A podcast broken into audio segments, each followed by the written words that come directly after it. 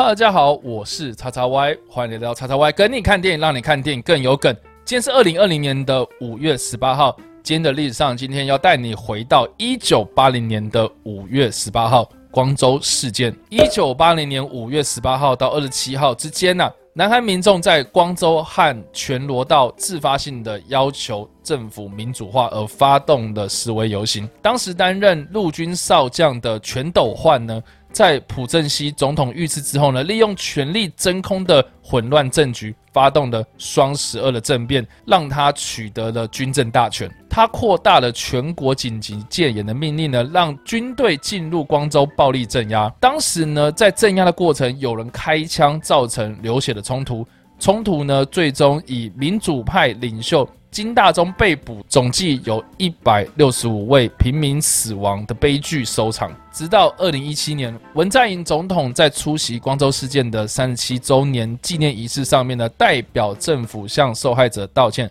才还给了受害者家属一个公道。而在当时发动军事镇压的全斗焕呢，也在卸下总统职位之后呢，受到了特赦。他在二零一六年的回忆录当中提到了一个非常具有争议性的论点，那就是当时呢，他怀疑这些群众之中呢有北韩分子煽动，让他不得不做出决策。因此，这番言论呢引发一波扭曲事实的争议。大家如果对光州事件有兴趣的话，不妨可以参考二零一七年所上映的《我只是个计程车司机》这部片呢，是由曾经执导《高地战》电影就是电影的导演张勋所执导，由宋康昊所主演。当时载着一位德国记者冒死进入光州进行拍摄报道的一位计程车司机，在片中有非常精彩的呈现，用小人物的视角来呈现一个非常重要的历史事件，相当的感人哦。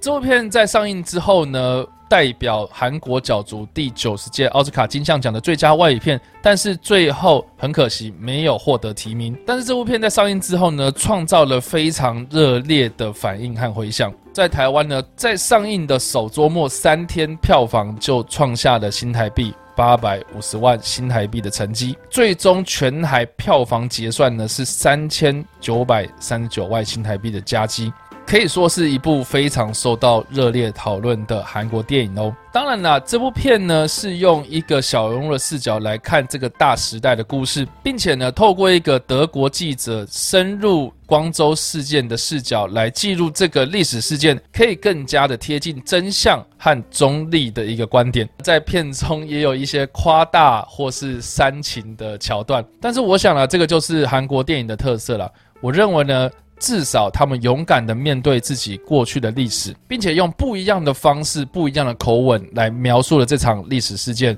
我觉得是值得学习的地方哦。好了，以上就是今天的影片内容。如果喜欢这部影片，或是声音，或是想要看到更多有关电影或者历史的相关资讯，也别忘了按赞、追踪我脸书粉丝团，以及订阅我的 YouTube 频道、IG 或者各大声音平台哦。我是叉叉 Y，我们下次影片再见喽，拜。